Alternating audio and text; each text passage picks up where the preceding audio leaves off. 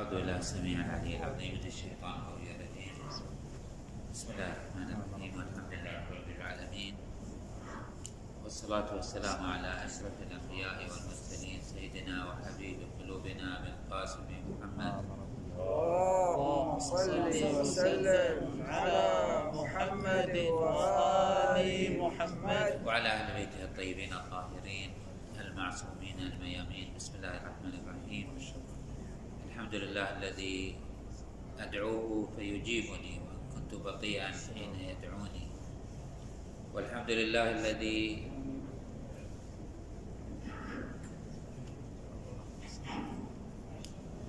الحمد لله الذي أدعوه فيجيبني وإن كنت بطيئا حين يدعوني.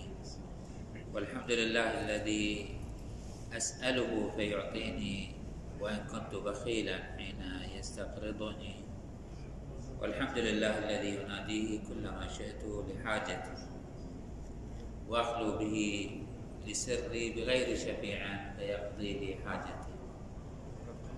لعله في هذا الشهر الشريف شهر الدعاء أشرنا في مرات سابقة إلى مراتب المناجاة والدعاء والسؤال وقلنا أن هناك سؤال وهناك دعاء وهناك مناجاة. في هذا النص الشريف تنصيص على هذه المراتب الثلاث وإشارة إلى بعض أعماق هذه المراتب الثلاث. أولا نؤكد على أنه الدعاء هو مخ العبادة الصلاة الصيام عموم عموم العبادات إنما يراد مناجاة الله التقرب إلى الله مخاطبة الله التعامل مع الله. الصلاة صلة بالله عز وجل. نعم هي كما تعلمون في سورة الحمد نصفها من العبد لله إياك نعبد وإياك نستعين. والنص الآخر من الله إلى العبد. ولكن بالمحصلة هي صلة مع الله عز وجل.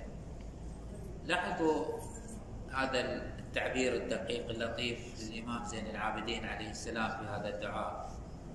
يقول الحمد لله الذي أسأله فيعطيني. السؤال أشرنا في مرات سابقة إلى أنه السؤال هو الاستعطاء والحاجة. عندك حاجة لله عز وجل فتسأله.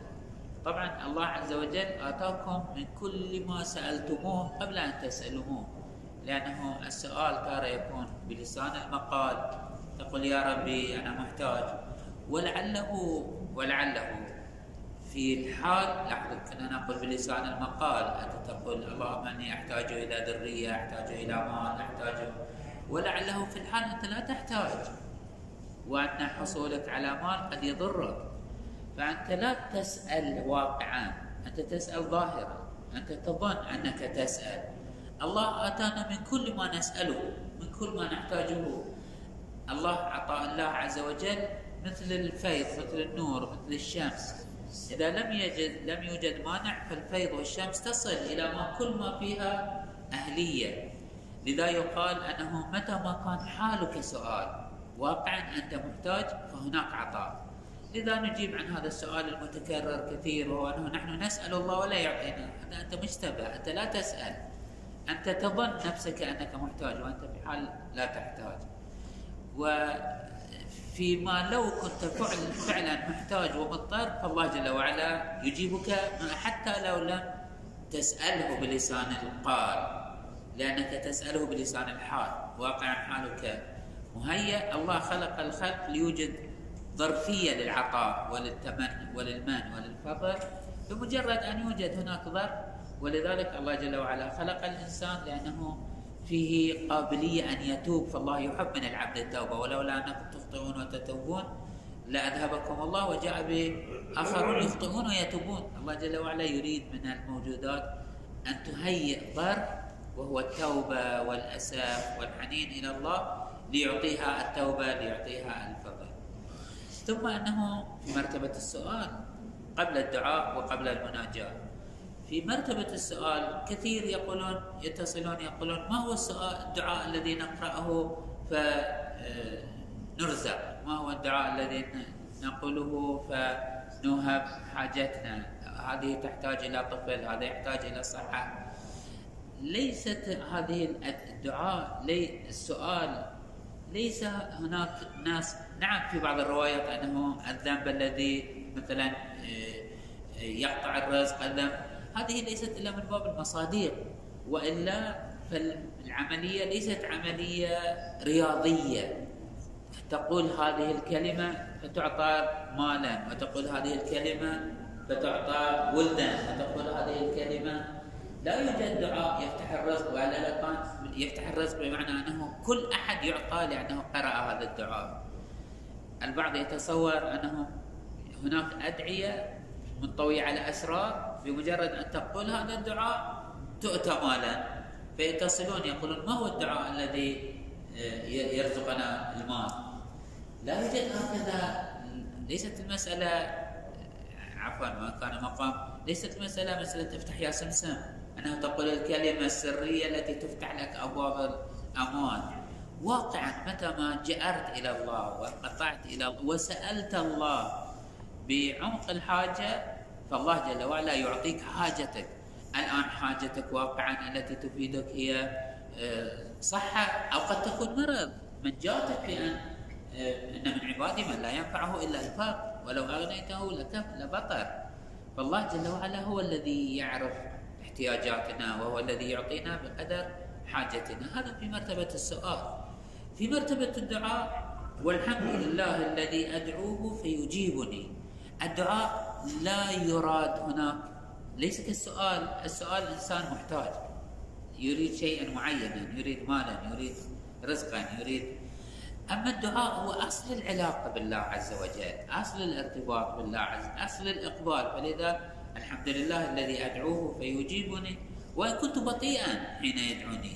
الله دائما وأبدا يدعونا. الله دائما وأبدا مقبل علينا. الله دائما وأبدا يجر الإنسان إليه يا من هو على المقبلين عليه مقبل وبالعطف عليهم عائد مفضل وبالغافلين عن ذكره رحيم رؤوف وبجذبهم إلى بابه ودود عطوف الله جل وعلا يدعونا إليه 24 ساعة في كل وقت في كل آن. ولكن كل ما هناك يحتاج الواقع إلى أن نقبل نحن على الله. متى ما أقبلنا على الله فالله يقبل علينا. ثم هناك مرتبة أسمى وأعلى من مجرد السؤال بل حتى من مجرد الدعاء وهو الحمد لله الذي أناديه. هنا ليس مجرد دعاء الدعاء فيها نحن من البعد. تدعو آه، بعيد. المناداة هنا نحن من المناجاة من المشافهة من المسارة من التعامل المباشر مع الله عز وجل. ولذا يقول الحمد لله الذي أنادي كل ما شئت لحاجتي. هنا حقيقة الحاجة. واقع الحاجة هو أن يكون الإنسان محتاج إلى أن يبقى مع صلة بالله عز وجل. الإنسان فقر الإنسان حاجة الإنسان ضعيف الإنسان مسكين. لا يملأ هذه المسكنة لا يشبع هذه الحاجة لا يروي هذا العطش لا يسد هذه الحاجة إلا بالارتباط بالله عز وجل إلا بالعلاقة الوثيقة بالله عز وجل. ولذا تكون هي قمة المن والعطاء الإلهي. لاحظوا الإمام يقول الحمد لله الذي أناديه كل ما شئت لحاجتي وأخلو به حيث شئت لسري. هناك حالة من المسارة هناك حالة من المناجاة من المناغاة من الملاطفة من الدلال كما يعبرون يقال أن موسى عليه السلام نبينا موسى على نبينا وعليه وعليه الصلاة والسلام. عندما ناجاه ربه سأله وما تلك بيمينك يا موسى؟ سؤال بسيط مختصر يقول عصا. بينما في علوم اللغة علوم البلاغة يقولون آه، موسى عليه السلام قال هي عصاي أتوكأ عليها وأهش بها على غنمي ولي فيها مآرب أخرى. يقولون كل هذا من باب التلذذ بال... ولا الله يعلم ما هي في يده أولا ولا يحتاج إلى أن يفصل له هذا التفصيل الطويل. ولكن مثل الطفل عندما يريد أن يخاطب أمه تجده يفصل لأنه يجد ليست المسألة أنها لا تعلم وإنما يشعر بلذة المناجاة والمناغاة والحديث والتشكي وإبداء الحاجة بل حتى التوصيف موسى عليه السلام كان يصف حاله بأنه هذه عصاي أهش بها على غنمي ولي فيها مارب أخرى أتوكأ عليها. فالحمد لله الذي أناديه كلما شئت لحاجتي وأخلو به حيث شئت بغير شفيع فيقضي لي حاجتي. هو تمام هذه الحاجة؟ الحمد لله الذي لم يجعل بيننا وبينه وسائط والأسباب وإنما هو مسبب الأسباب والعلاقة المباشرة والتعاطي المباشر مع الله عز وجل. وهذه أسمى وأشرف وأرقى آه، مرتبة وهبها الله للإنسان. أنه جعل العلاقة معه علاقة مباشرة. نكتفي بهذا المقدار الحمد لله رب العالمين. وصلى الله على محمد وآل بيته الطيبين الطاهرين